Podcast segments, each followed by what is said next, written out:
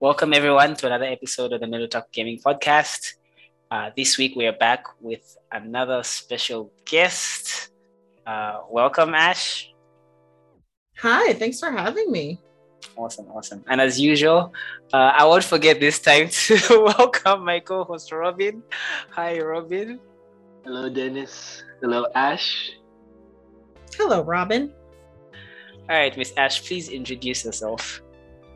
Um, okay, uh, my name is Ash Parrish. Uh, I am a video games reporter. I write for The Verge, which is a part of Vox Media Network. So your Polygons, your Eaters, your SB Nations, um, part of that media group. Um, formerly of Kotaku. Um, I've been writing about video games now full time for maybe about a year and some change and freelanced for about four years before that. And I write about all things video games. Most things video games, not all things. Most things. Awesome, awesome. I have been reading your work since I think you were freelance and stuff. So yeah, it's good stuff. Thank you. Yeah. Um, so can you tell us a bit about like how you got started? Why I'm I'm always I'm always curious about like why uh, writers like write? Like, why writing? Why not? Like, what pushed you over the edge to like, you know what? I want to write about video games and post my thoughts online. yeah, it, uh, it's a certain special sickness to decide that you want to, you know, subject yourself to writing about video games and all the various people that have opinions about that. But um, I I've always been a writer. I've always loved writing. Um, I've been, you know, writing one way or another since I was um, a young age. And as I got older, I kind of got away from it and pursued other things. I went to school for history. Um, I thought I was going to be a teacher. I didn't. I decided not to be a teacher. Um, I got a job right out of college, you know, to sit down desk and you know, it was fine. It was great because before that I was poor. And, and after that, I got paid a decent salary, uh, or at least what passed for decent for me at the time. But I went to work every day and I would sit down at my desk and I would burst into tears because I'm like, this isn't what I want to do at all. This is terrible and boring. And people come to this job to die. Like it's, it was a good job it was a good job that took care of its people and paid well, but it was like a place where you go to sit for the rest of your life until you die, just collect a paycheck until you die. And I didn't want to do that. And at the same time, um, I'm I'm from the United States, and um, this was at the same time that uh, Trump got elected. And I'm like, okay, well, the world is on fire and we're all gonna die, obviously. And I don't want to die chained to this desk. So I might as well make, you know, my professional career worth something.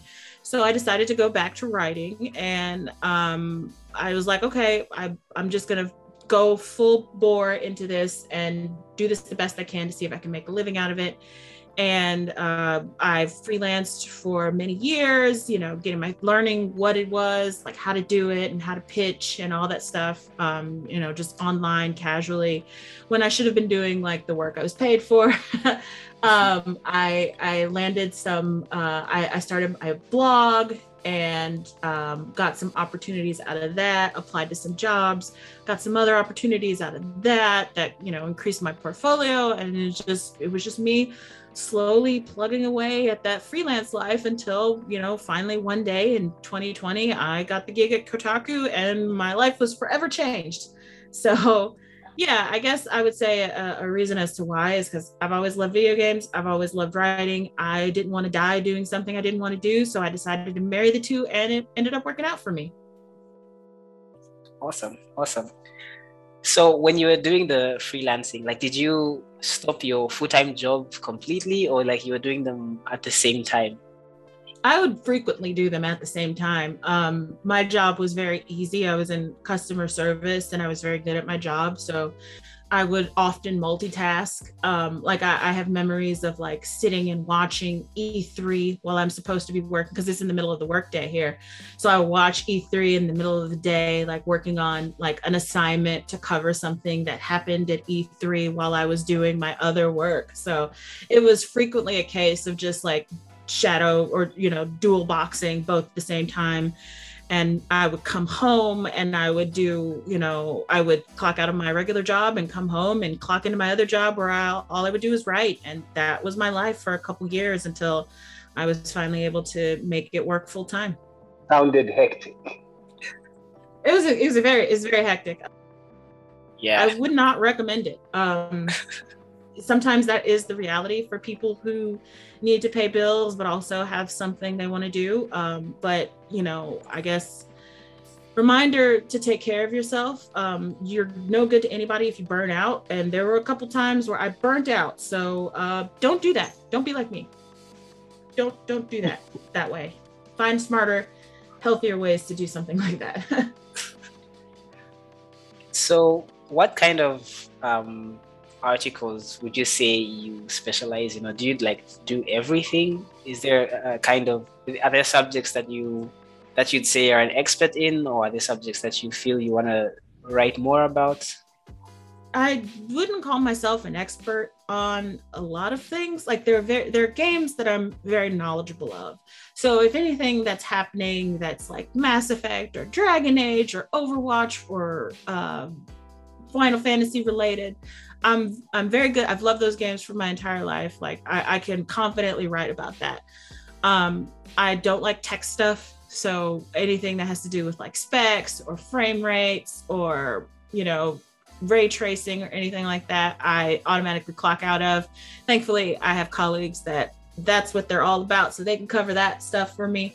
But um, as far as um, like my expertise, I, I really um, enjoy and I feel like I am good at covering um, like marginalized communities. So as you know, like video gaming is a very white male space and I am neither of those things. So I I have a uh, an affinity for covering what Black women are doing in video games, whether they're streaming or Black women characters or anything that's like focused on uh, Black culture. I like writing about those, and I'm I'd like to say I'm particularly at least decent at it. That that's that's my beat, as it were, or what I like to call my beat. Would you say there is like a an audience for that? Like, what, what have you noticed?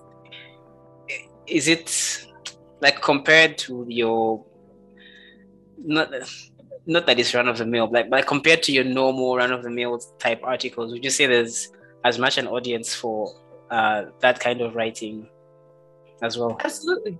Yeah. I mean, we we know that you know like i said video gaming is a very white male dominated space but white men are not the only people who play games and the articles that i write and the way that i write them are talking to people who are not white men i like to put my language. So uh, in America, we have something we call AAVE or African American Vernacular English or or slang or Ebonics. Um, if you remember that term from the 90s, which you guys probably don't because you're probably too young for that.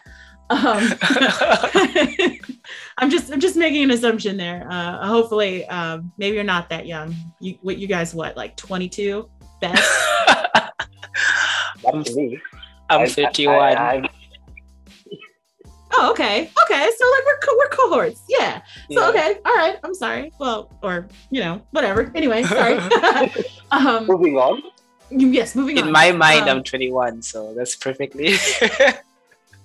Yeah, I totally get that. Um so I like to write in ways that may not be understandable to people who do not necessarily speak that language. And and that's okay. Like not everything can be for everybody. Sometimes it's for a targeted audience, and that's the audience I'm speaking to. And I've increasingly found that they find that stuff and they resonate with that stuff. And that's why I write about what I write about in the language that I do. So that's really important to me as a, as a journalist to make sure that other people, people like us, Black people, uh, people of color, queer people, know and understand that there are people in this industry that are talking directly to you, and I want I want them to feel safe and acknowledged and recognized. you know, it's. I think that's. I think one of those articles or a a succession of them is how I like, quote unquote, found you. Like I re- I would read a piece and then I. It's something that I always do. I guess not everyone does this. I always check who the author is. So I'd read a piece, check the author, then I think I read another one. I'm like, I this name has popped up a couple of times. So yeah, people definitely do notice. Um, well, I notice it anyway. Um, and I think I'm it's glad a it's for you to notice. yeah, I think it's a pretty good initiative. Um, I'll, do you find though that well, this is something that I've um, because I, I freelance as well, and this is something mm-hmm. that I've bumped into is where um, I'm expected to write and or be knowledgeable or be a monolithic voice on sub-Saharan African gaming, and sometimes I just want to write about Dota. You know, like I just love video games, man. Can I just write about why I like something? Do you find? Do you have that as well, or is like what's that like for you? So I understand the phenomenon that you're talking about. A lot of times, especially because the newsrooms of these places that I've worked are very white, um, very male. Kotaku less so now um, than it has been in the past. There's a pressure because you know people write what they know, and these are white people, so they write about what white people know. But um, because you're the black voice and you see something and you see that this doesn't get coverage because you know the people that are doing the writing don't have the cultural knowledge to write authoritatively about it. So there's a pressure upon you to like okay well guess i got to do this. And that is absolutely what happens. That's a pitfall that um, sometimes i fall into. It's exhausting um, because you're right. Like sometimes all I want to do is like I don't want to talk about George Floyd, you know, or or this video game developer did something racist, or Twitch decided to not include Black people in their advertising of a game that was being celebrated specifically for its Blackness. I'm talking about Deathloop. Um, so I, I, I get that, and that's just I, I am fortunate that I have the ability to say no. If there's something that is like, I just don't want to deal with it, I don't have to. And my editors, um, both at Kotaku and now at The Verge, have always been very supportive of me. Um, I guess that's something that you have to reconcile with yourself. If you, it might be a little bit more difficult for freelancers because, you know, usually what you'll have, you'll have are these people who, are like i don't want to be like the rest. I don't I, I understand that there's a problem it, like you know editors these are who, who, are by and large white dudes or white women who are like i, I want to be a good ally so i want to champion marginalized voices from marginalized whatever and they feel the need that they have to get like okay we got to get a, somebody black or somebody latino or somebody trans to write about this black latino or trans thing and at time and and that's you know where you guys where freelancers step in and sometimes you're like bro i just want to write about something else and what i would encourage freelancers to do is just step up and say yes thank you i you know would love to write for your outlet or whatever or cover the story for you but i also think that i have opinions about X, Y, or Z that have absolutely nothing to do with my race or my marginalized identity. Let's talk about how we can get those words on the page instead. And uh, an editor worth their salt will recognize that and and let you do what it is that you want to do. Mm, one hundred percent. And something that I've uh, figured over the years is um, and this took a long time for me to to get hmm. is uh, if you have different people with different experiences and you're looking at the same thing and you all told them to write an essay on it you're gonna get different like responses you know and and i mm-hmm. and i mm-hmm. find that very fascinating you know because everyone has comes from a different background and they um, they pull they pull from different sources so I, I always find it interesting um, it, it's why I like Twitter. That's one of the good things I like about it. Is like if there's something, you know, the latest MCU movie or whatever, getting points of views from different people, and and it's it's just so interesting to me. Yeah, that's that's a Twitter uh, often causes a lot of psychic damage, but there are good things about it, and that is one of those good things for sure. Yeah, that's it. I think I want to take you back to that part about you said something about the fav- your favorite uh, he asked about your favorite type of stuff to write, right? Mm-hmm. And you mentioned that uh, yes, it's content meant for you know black people, marginalized communities, and so mm-hmm. on. Yep. I, I also actually had this question written down, favorite type of content, but uh, from a different point of view. Like, uh, when you write articles, okay, when you write articles, you're obviously going to have like different types of articles. You know, yep. oh yeah, opinion, review, whatever, news, whatever, the news style pieces, uh, analysis, and all that sort of stuff. That's what I wanted to know. Like, if mm, what you like to write from that point of view, if you get what I mean. Oh, okay. So like you're asking if I how do I prefer to write reviews or analysis pieces? That it, do I understand you correctly? Yeah. Okay. Um that's a good question. Um I actually don't really like writing reviews, like formal reviews. I don't know why. Like I I think I don't know why. Like I, I enjoy playing a game and I enjoy writing about a game, but I don't think I enjoy writing formal reviews of them. But I still like writing about them. So I think what I would say is that my my favorite kind of thing are like analysis pieces. Some of my favorite things to write about are character creators because I love I love character creators for some reason. Like I remember those old dress up games from like the Flash um, era of the internet, you know. So I, I I I like creating characters and I like seeing, especially with like those big fancy graphical engines, you know, what they can do and the choices that they give you. And some of my favorite things I've ever done have been breaking down these character creators to see if they are, you know, even though they they they purport to give you these wealth of options, do they really? Like um, i remember reviewing the cyberpunk character creator because cyberpunk 2077 was this game that was like telling itself like you can be anything. And and, um, and the question is can you really? And you know the answer to that was a little bit of yes and no. And one thing even within that breaking that down even a little bit more is i really i'm passionate about hair in video games which is a really weird thing to say and a very odd thing to focus on but you know one of my life's longest frustrations is getting character creators that just don't give a shit about black people's hair. So when you know these these these companies are saying like you can have thousands of customization options but it's the same you know same four or you know one a hairstyle over and over again in three colors and you never you know you don't get skin shades darker than a paper bag you know i like writing about those and and these are the things that people don't really think about when they think about like diversity in gaming and i and i that's just those are the kinds of articles that i really enjoy.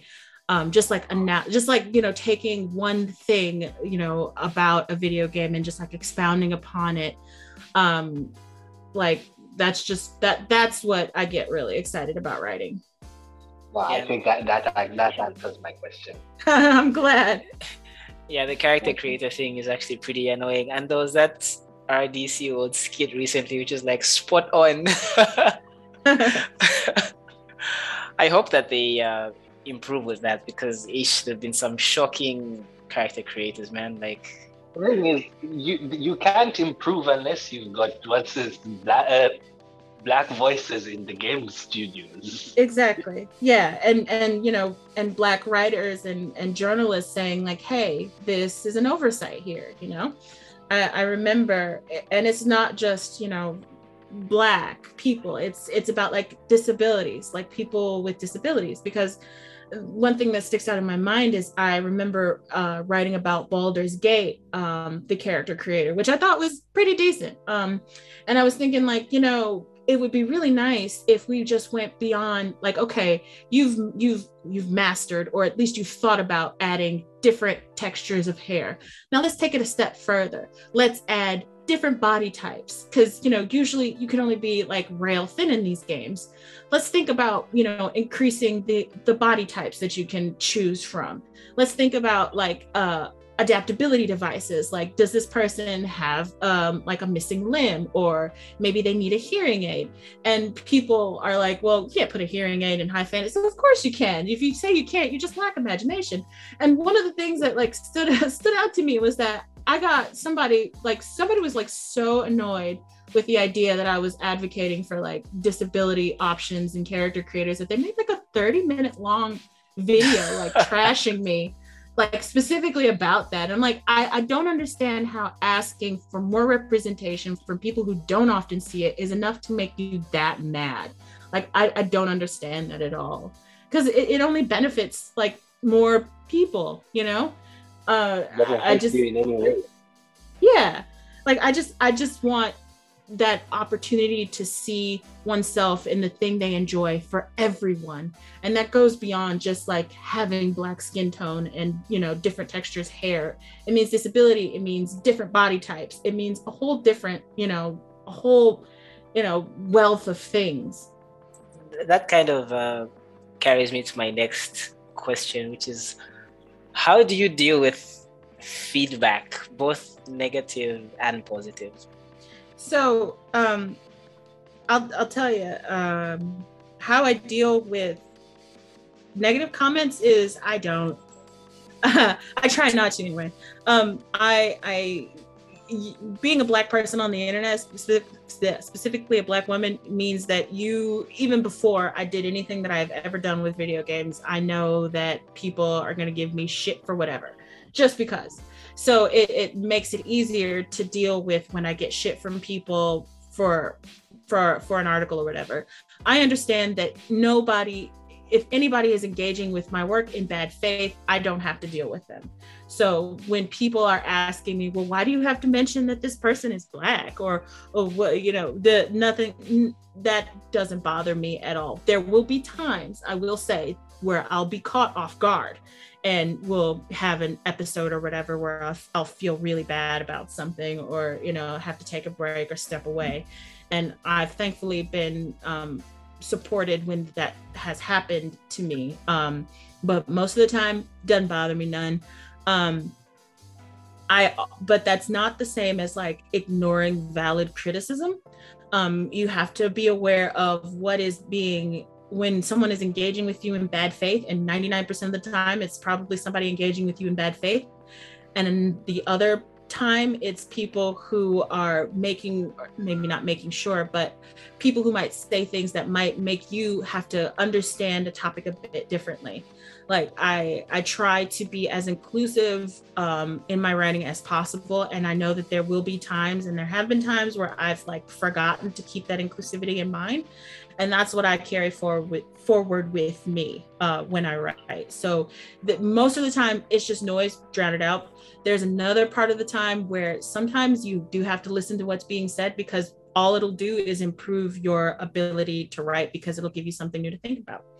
So yeah i mean if you can just like i said you can't let you can't let the bad comments get to you because we would never get anything done uh, just learn to recognize when someone is engaging with you in bad faith and then chuck them in the bin. And if they're not listen to what they have to say and see if that changes any held beliefs that you've already had. That's an interesting way to take it because you know i've noticed it, it, it gets game journalists have a you know get it pretty rough. And then on top of that you're you're a black woman. So it's like i can i can imagine that yeah that there are times when it's it's not easy. Yeah i mean and most of the time you'll know if you're writing something that will piss somebody off so all you have to do is just hit the publish button and go do something else. Like you have that luxury it's like oh i know this will bring the trolls to my door so i'm going to close my door. I'm going to send this out into the world and then close my door right behind it and then you just have a peaceful day. Yeah you mentioned YouTubers like making these big, these long, ranty type response uh, video things. Has there ever been an occurrence where, let's say, um, another journalist has re- uh, has responded or written a, a, response piece to you that's critical, uh, or that you have written in response to another journalist that's critical, and how how do you engage in that? Is there like some sort of um, unwritten ethical rules that you have to go about to do something like that? So with stuff like that, um, it's not. I tend not to. Um, the the thing with game journalists, and I'm sure most journalism, is that the pool is pretty small. We all know each other. so and we're all for the most part friends with each other or at least cordial or you know whatever we're all colleagues right so we're not in the business of tearing each other's down or you know criticizing other people's work um, or anything like that so um, we if there's something that i disagree with uh, and it's not a big deal i'll let it go if it's something that i disagree with and it is a big deal I'll either, if I'm comfortable enough, I'll bring it up to the person, or if I'm not, that's what a private Twitter is for. And I recommend every journalist get one. don't you think though that uh, it's, um, but but don't you think that it's kind of a, a, a disservice if let's say, let's say I wrote something right, and I wrote something about uh, black women in video games, and it was just straight up wrong and ignorant. Don't you think that there is a um, a service that you would be giving by responding publicly to me? In this instance we are already colleagues right? Like we may not be friends but we are colleagues. And i know that if you did that you wouldn't be doing that with uh, malcontent right? Like don't you think there's no. a certain don't you think there's a certain like um, service that you're providing to the public by saying oh look he did this but the actual correct thing is this and i'm saying it publicly because everyone else who may have gotten that opinion which is false like re- readjust your your thought process. So i understand what you're saying. Um anything that's egregious for, first of all i'm pretty sure that i have curated my colleague and friends list well enough that anybody i wouldn't be friends with anybody that would say something like particularly egregious um even still uh, so like if somebody's like writing racist trash I'm absolutely going to call it out with full names. Like, that's not a big deal. But if this is like a person that I know or a person whose work I followed or whatever, and they may make like a misstep or something, it's, I think it's better, honestly, to to to do that in in private, like privately, mm-hmm. you know, to, to make them understand the error, you know.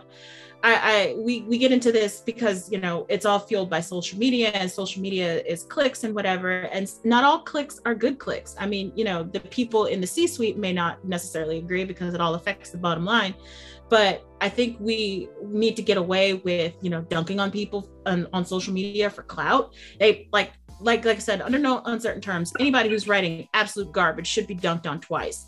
But if this is like not um, like a more nuanced like mm. mistake or error or you know, whatever, I think we need to get away from that and try to like talk to people more, or at the very least, not name names and just subtweet the hell out of them, which is kind of sometimes what I'll do depending on the the severity of the error. But honestly, that's a situation. It really depends on what is being written, and it, it really depends on that and your relationship to the person who's writing it.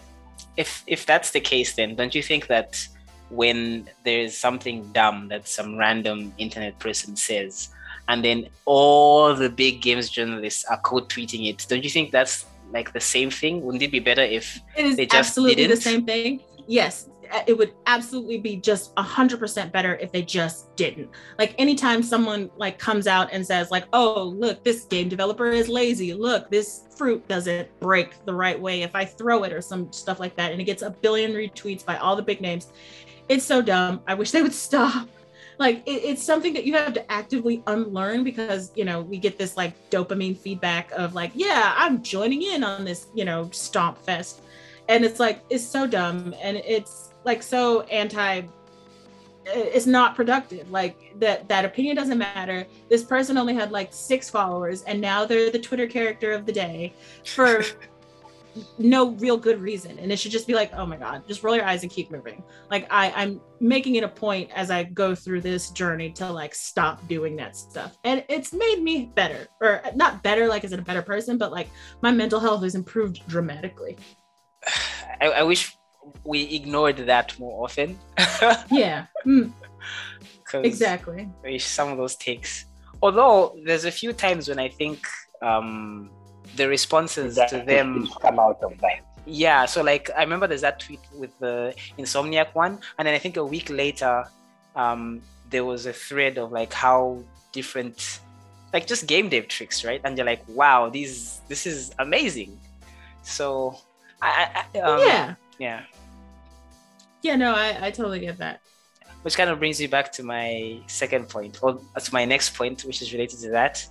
Um, what's with all the secrecy in like the games industry? Like, what is up with that? Like, don't you think?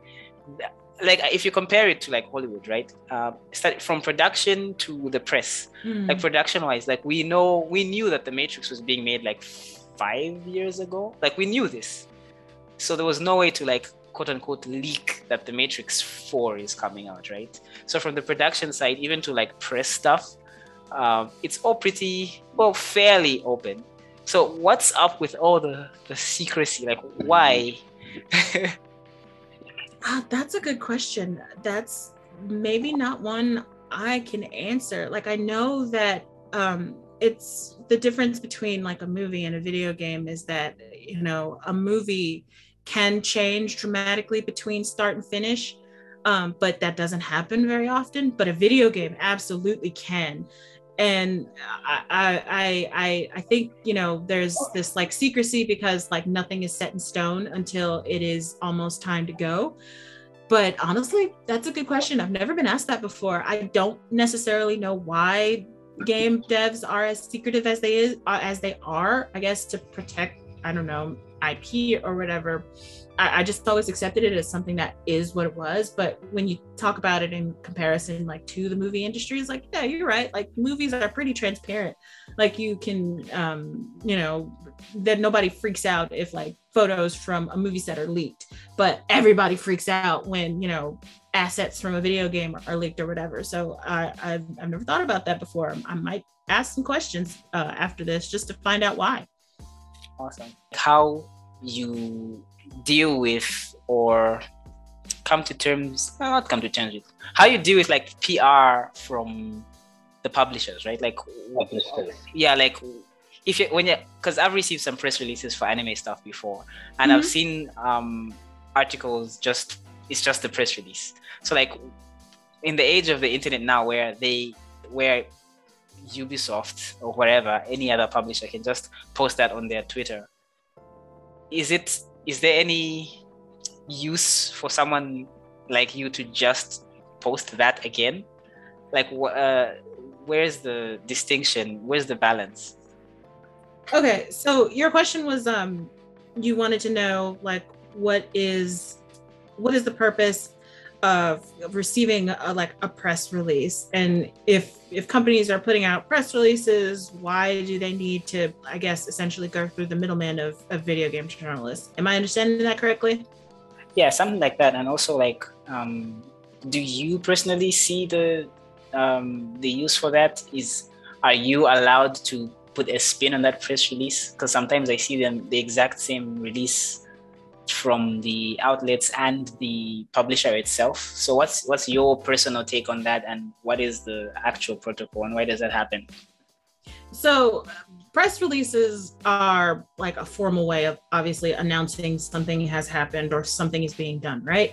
Um, the the we the way that I use press releases is that it fills in like much needed information, like detail information that I may if like okay, Phoenix Wright uh, is getting a new game, the the that's the news, right? And it's my job to write the news. The press release re- pertaining to that news allows me to fill in little details more than just like the the just the reporting of the news, right? Mm. Um, it, it's our job to, I guess, mm, depends. It, it is our job to interpret and contextualize things like press releases. So Phoenix Wright, using the Phoenix Wright example, Phoenix Wright is getting a new game. Okay. Um, what I would write about then after receiving that that kind of press release is I know that you know the last couple Phoenix Wright games have only come out on mobile, and this will be the first time uh, a new Phoenix Wright game will be out on a regular console. You know, stuff like that. Mm. It, it's our job to put that put the news in a press release in context with the larger picture. Um, I know that there are places that just you know one for one publishes uh, uh, a press release because that's just what they do, and I guess that's fine.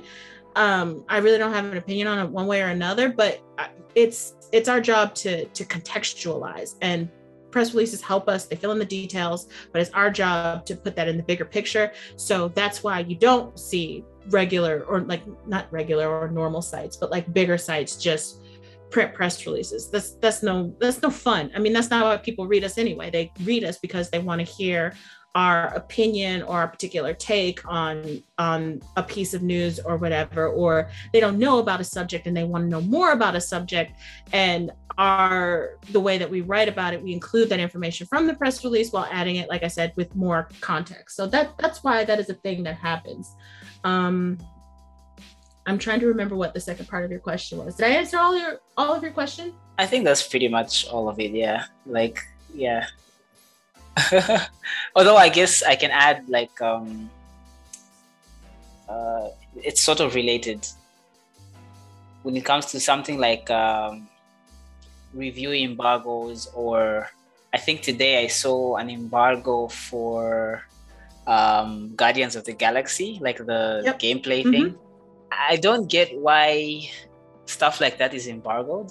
Like because to me the way i the way i look at it it, it, it comes off looking like okay i get why the, the publishers do that so that there's this big like just wave of of news about their product at one go so if for someone like me who like follows pretty much all the big sites and some blogs i'm getting like 30 feeds of the same thing but i suppose they're looking at it from the point of view of that one guy who just follows Kotaku or that one guy who just follows VGC mm-hmm. or whatever.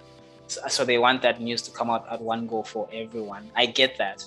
Do the journalists have to follow that? Is there a good reason for that? Um, yeah, if you break embargo, there is a good chance that that developer will not have a relationship with you anymore.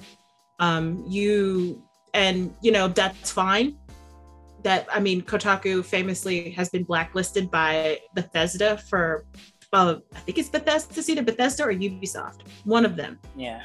I think it's Ubisoft.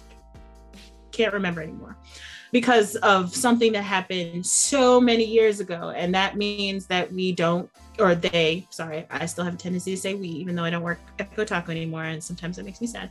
Um, they, they don't get codes early, or they don't get access to interviews with like developers or talent or whatever, and that's fine. I mean, they're perfectly capable of still writing about the news and going about their business normally without that kind of access. It, it's not, you know, because at the at some point what journalists try to break away from and what some journalists fall into the trap of is being pr for these companies. You don't want to do that. You don't want to just give them free pr they have pr they pay people for that kind of stuff. What you want to do is you want to uh, like people come for your informed opinion about something and it's your job to you know have that opinion and express that opinion you know whatever. And you can do that easy easier with uh with a with a nice you know cordial relationship with the people who make these games. It's not necessary. It's not it's nice to have. So you know when you when you bust an embargo you kind of mess that up you know? Mm. and it could have this ripple effect where you know developers maybe shy away from you know doing these kinds of events in the future meaning everybody loses. Or it just means your your specific outlet doesn't get access anymore. Like i said not particularly a big deal because that kind of relationship isn't required to to do you know the job the ethical way it's supposed to be done. It just makes things easier you know? So we, we try not to break embargo but mistakes happen. Don't you think it's a little bit uh, weird when they now are kind of seeking to get this sort of PR like coverage from independent um, like bloggers and YouTubers and stuff? I would call it weird. Like, okay. So from what I remember of the questions that you gave me before we sat down and had this conversation, you were one of the questions you asked is like, you know, what what do you how do you deal with, you know, um, games journalism are bad? You know and my answer to that question was like you know i ignore them. And part of that question is what you know I, I, imagine is what do you do when people say that oh you guys are paid shills or whatever yeah. or like you're you're being paid off by the company for this that or the other. Um, it's always funny when that conversation comes up.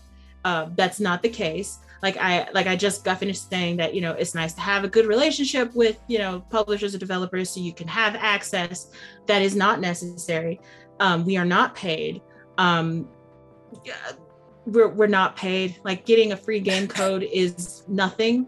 Like that's I mean it's it's nice for people who can't afford to pay for games, but uh, and you know that kind of stuff. But it's like we're not paid at all.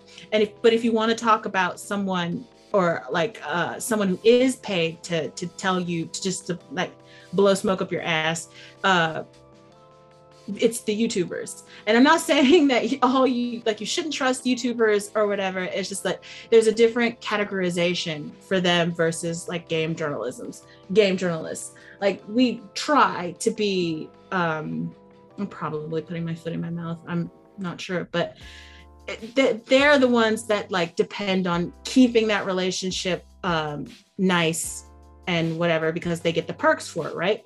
We like having that um that like nice relationship but it's like not necessary. And i guess to me i feel like it's more necessary for youtubers to say nice things about developers when they have a relationship with them because that's how they get you know codes or whatever because they're like a different like categorization. But journalists are like i said like they're different. Like they they i guess we're supposed to be objective which I kind of don't agree with. Like we're people at the end of the day. You can't like always like take this neutral ground in, you know, whatever, whatever, because I don't know, people aren't like that.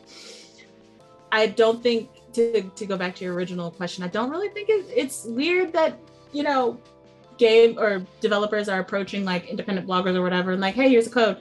And honestly, I would think of it as like, you know, thinking of it as, you know, what kind of initiative the the developers have. Like, do they want to get more diverse voices talking about their product, or I don't know, something like that. Like that's how I would think of something like that. You know what I mean? Mm. I don't know. It's it's complicated. No, I have to think more about.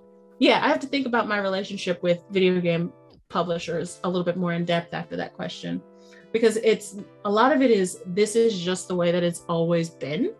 So um what I, I don't want to continue to perpetuate you know old systems that may need some retinkering. So i'm going to think about that a little bit more uh going forward. But i don't hold you know games journalists as being like a more moral or more neutral force than video game youtubers but I definitely want to dispel the notion that we're paid to write glowing reviews or whatever. Like that's just not the case. Yeah. And it always makes me laugh when people say that. That's something which I which always gets me riled up.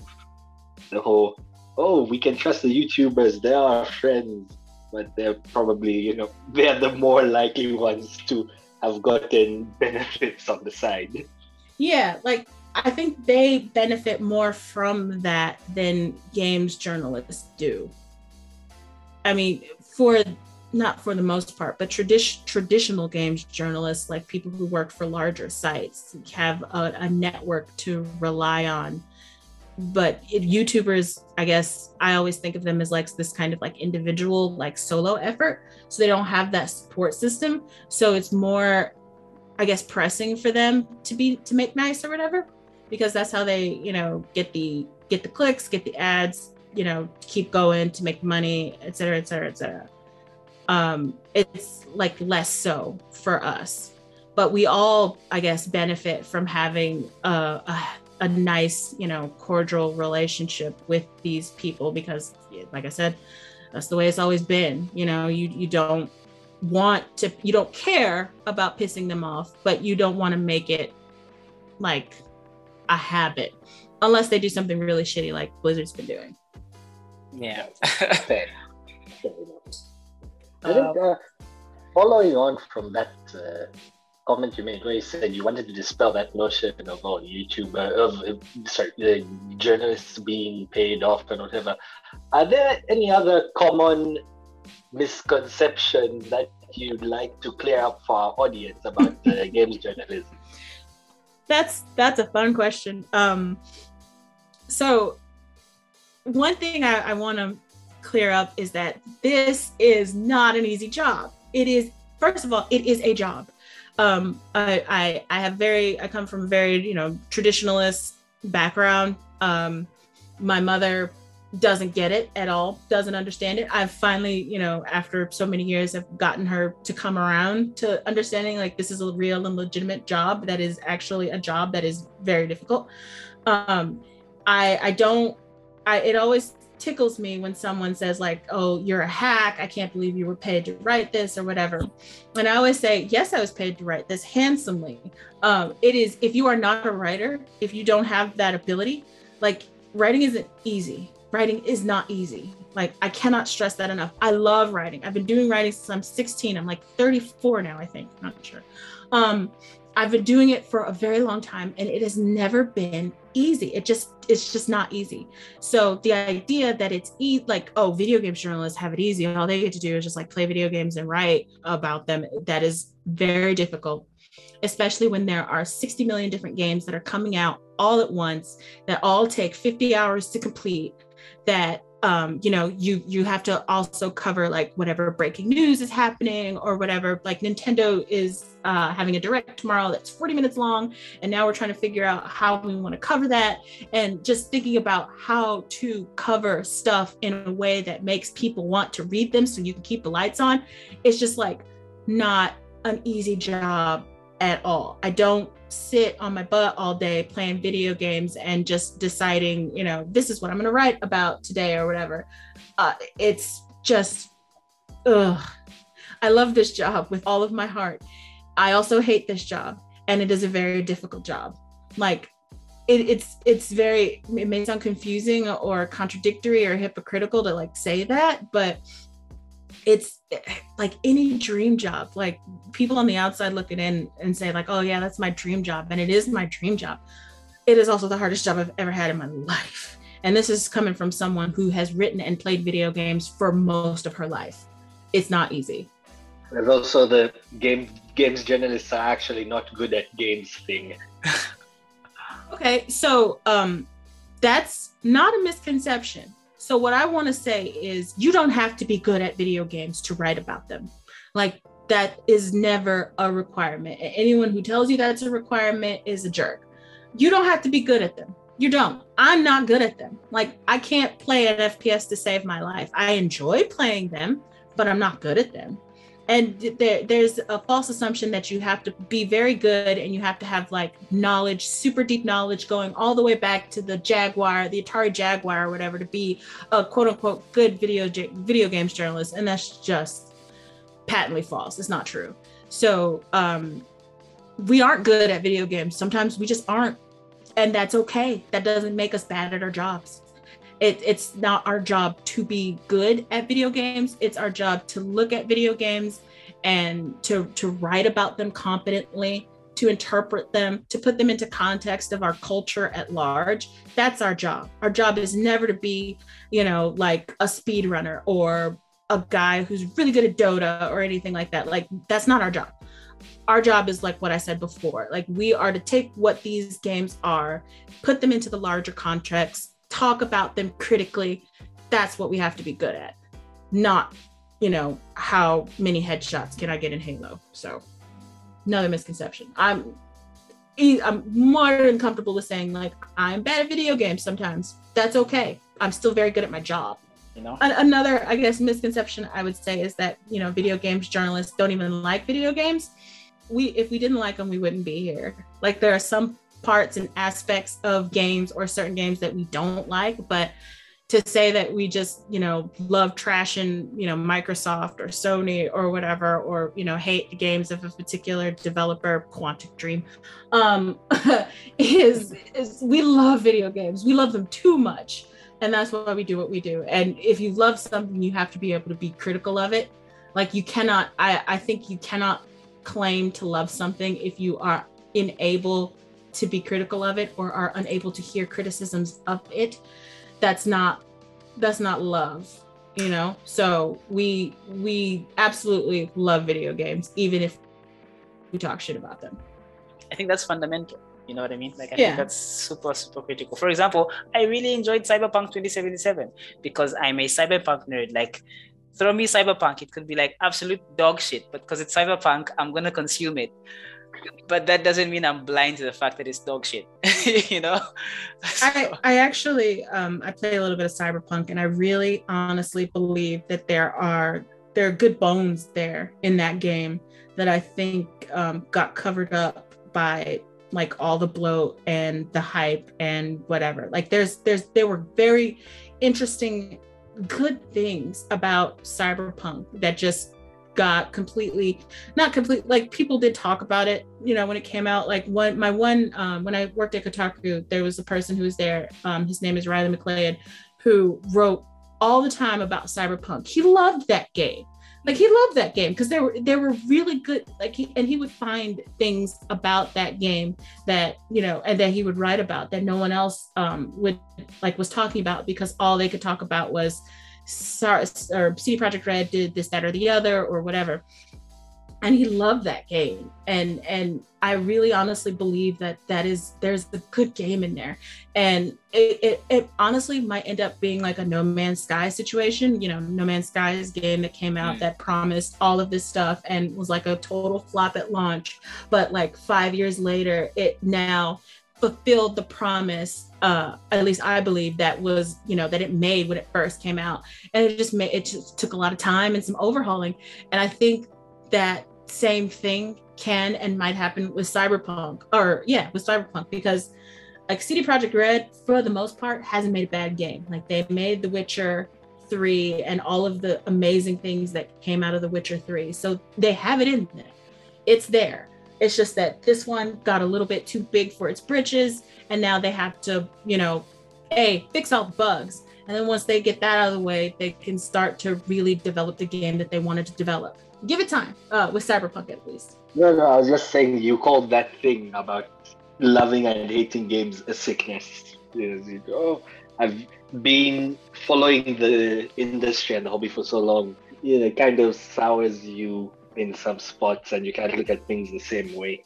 Video games has for the longest time uh, encouraged this kind of tribalism amongst its fans to where like anything that if you like something anybody it, it becomes a part of your identity so if someone says something that uh, says something bad about something you like you kind of interpret it as them saying something bad about you and we have to you know that's just the unfortunate way that it's been. I mean look at the console wars that we're still having you know.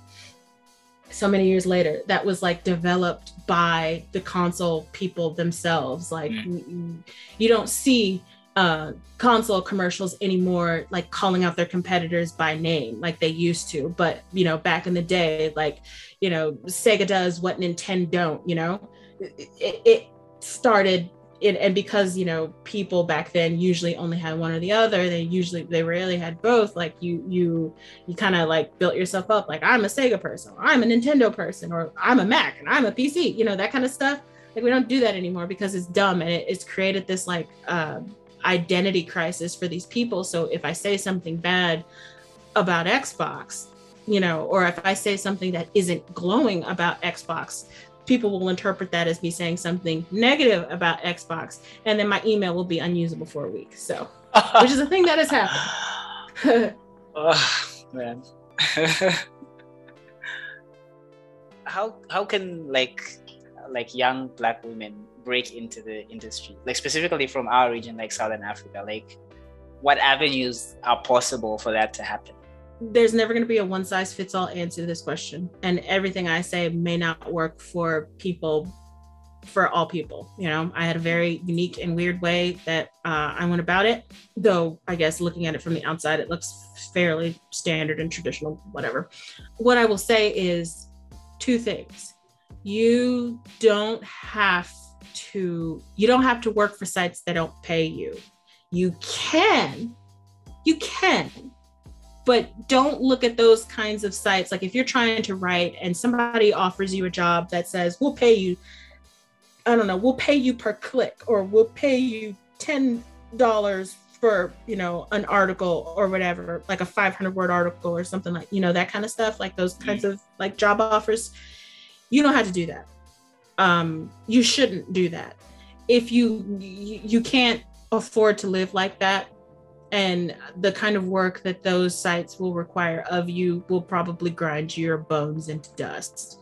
Um, people, if you want to make it into the industry, they don't care about where you've written, they care about what you've written. You can write anywhere as long as you have words on page. So if you are interested in getting into the industry, make a blog and write the things that you want to write about. And when it's time to apply for jobs, that's what you submit. And if you're good at what you do, those people will recognize that. It doesn't matter if your name isn't on a masthead somewhere. Like it, sometimes it does, like it helps, it helps. But if you're good at what you do, it doesn't matter where, as long as you can do it. Okay. Uh, like the biggest opportunity that ever fell into my lap, I, I wrote for Minecraft for a long time and they paid very well, by the way. Um, and I got that gig because I wrote something on a personal blog that I had that the Minecraft guy read that and was like, This is great. Can you do that for us? When I applied for my job at Kotaku, I've uh, I've done that a couple times over the years. Um, the guy who hired me remembered me not for any of the freelance pieces that I was paid for, but for a piece that I had on my personal blog that I just wrote. So if you are interested in the industry, you don't have to work for these predatory they're not all predatory i guess i should say. Those sites those sites do good work. There are just some sites that just can't afford to pay people like the way that they should be paid but they do you you will be able to tell when someone's trying to exploit you versus someone giving you what they can uh you know all that they have you know? Like places like uppercrit or uh upcomers those kinds of places yeah they don't pay like you know 200 300 dollars an article but they do good work right? Mm. um so it's not it's like a case by case evaluation basis i guess but those kinds of jobs if you can't afford to do them because of a time commitment or you have another job or whatever you don't have to. Just write that would be the one thing that I would just say to anybody who's interested. Just write, just write, and keep writing, and keep reading, and um, you know, hone your craft that way, and you know, keep applying for for jobs as best as you can. Send your pitches, um, elevate how or where you send your pitches. If you send your pitch to like a fairly known website, you know, one year next year try to aim for something bigger and better you know like those kinds of steps. And as long as you keep moving forward you'll get at least to a point where you know i can't say that you know you'll finally make it because a, all of this everything that i have done is because i have been extreme extremely lucky and in the right place at the right time. Nothing but any of that like luck like perseverance hard work yeah, they help, but it's a lot of a lot of luck. So and there's no way to account for luck. So just make sure that what you're doing is solid and that you're still doing it and hopefully something will happen for you. That's that's like the best advice that I can give because it's it's not easy. It took me 4 years to to to go from, you know, not writing anything to to having the jobs that I have and it was hard and I almost quit a couple times. So the only thing I really honestly can say is just keep writing, keep pitching, keep moving forward, and hopefully you'll be in the right place at the right time when the right opportunity happens. Awesome. Uh, Robin, I know you had um, questions, like your fun questions. What are some of your fun questions? Well, it's, it's the simple stuff which you already partially answered, which is what do you like to play and what are you playing currently? Oh, okay. Um, uh, what do I like to play? It varies. I think one yeah, thing. I remember you talked about Mass Effect. I know that. Yeah, I, I do um, like playing like Mass Effect and Dragon Age, like those kinds of role playing games. But one thing that I've found that I'm really enjoying about my journey as a video games journalist is that I come from like a less like poor, come from poor folk. Like we didn't have video games, and my mom wasn't really a big fan. So like I didn't get to play like the newest releases when they came out or whatever. And i had to be and when i got older and i got my own money i had to be very strategic about what i bought. So like you know i could only buy a you know one video game every couple months or whatever. And that would be and i and it had to be something that i knew that i was going to enjoy because i was getting ready to drop $60 on it or whatever. But part of the fun of being a game journalist is i have access to everything and it's my job to cover as broadly as possible. So I get to play games that are not necessarily stuff that I would have bought for myself before I became a games journalist. You know, I get to try games like Hades is one of my favorite games ever, and it's not a game that I would have bought if I wasn't um, if, if it wasn't my job to talk about video games.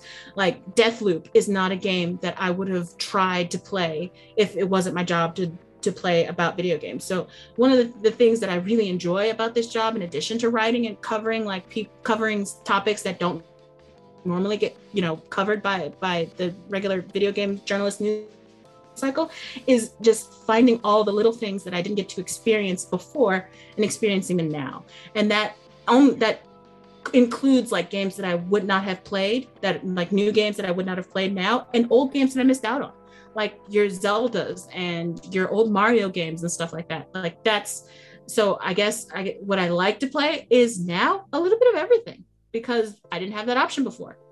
Is there any um, quote unquote canon game that you've gone back to and been like, whoa, I get it? And also, is there any canon game that you've gone back to and been like, what were you people on? Like, this is trash. uh, canon game that I've gone back to? That's a good question.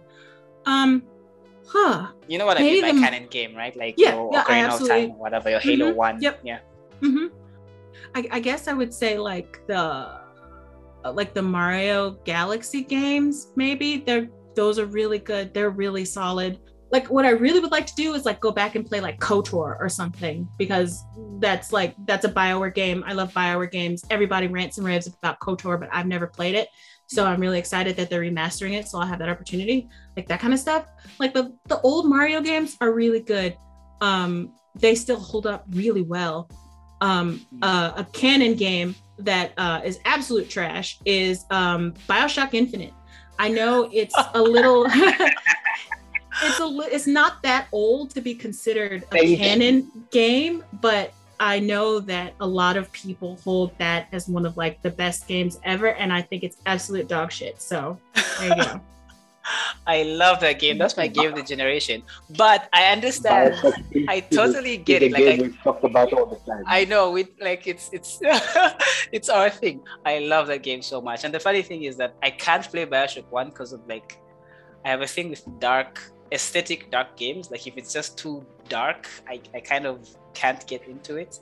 But I'm hmm. super into like I mean, you know me, I'm super into politics and stuff. So it was very interesting to see the politics.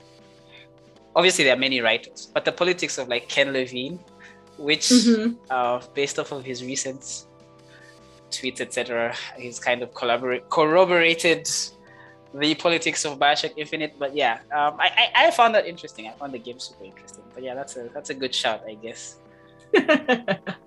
Although yeah. I think recently, I, like, I does anyone like that game? I feel like I'm the only one who like rates that game. Anymore. The thing is, after after Ken Levine's recent, uh, you know, outbursts, if I'll call them that, a lot more of us who were always on the side of, hey, there's something wrong with this game are much louder. yeah, I, I, would agree with that. Like people still love Bioshock Infinite, so don't worry, you you, you still have plenty of company. It's just that I, I no, just no. Sorry. I, I didn't realize that was one of your favorite games. This was totally not like scripted at all. I'm not just saying that just, you know, to have a laugh. Like I, I genuinely dislike that game. no, that's fair enough. Fair. That's super fair enough. I get I go back to it like every couple years. It's gameplay wise, I think it, it super holds up. I think it's uh, it's pretty good. Beautiful game. Yeah, Dog shit politics. Yeah. You know, once once that part happens and it starts to fall apart, you know, and the story just goes wherever it's going, it's it becomes really hard to ignore that stuff. What's something you you went back to, I guess, that became like one of your favorite games? Something that you like didn't expect, like or a game that you played and you had super low expectations, and you're like, wow, this this absolutely slaps. It, I'm only gonna say this because it's at the forefront of my mind right now. Um, the ToeJam and Earl series from the old Sega Genesis is actually really fun. I I didn't play that when it was first came out, but my partner has like one of those Genesis minis, so I played that with him, and it has like multiplayer, whatever. Like this is actually really solid for a very very very old Sega Genesis game.